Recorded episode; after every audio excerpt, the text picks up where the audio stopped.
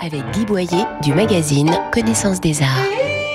Alors qu'au rez-de-chaussée du Petit Palais à Paris, le peintre britannique Walter Sickert dévoile les belles et fait revivre les music-halls et les cafcons, un étrange ballet hante le sous-sol du bâtiment.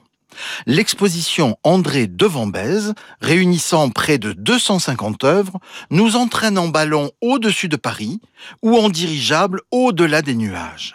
Vous l'avez compris, ce Parisien de la belle époque s'est fait une spécialité des vues en plongée aux cadrages très originaux.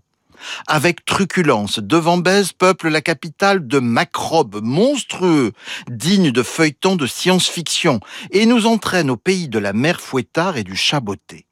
Peintre inventif et illustrateur déjanté, Devambez mérite qu'on le redécouvre pour sa modernité et son imagination sans limite.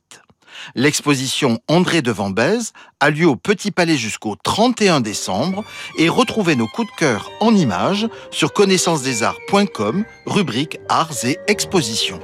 Retrouvez toute l'actualité culturelle dans le magazine Connaissance des Arts, disponible chaque mois chez votre marchand de journaux.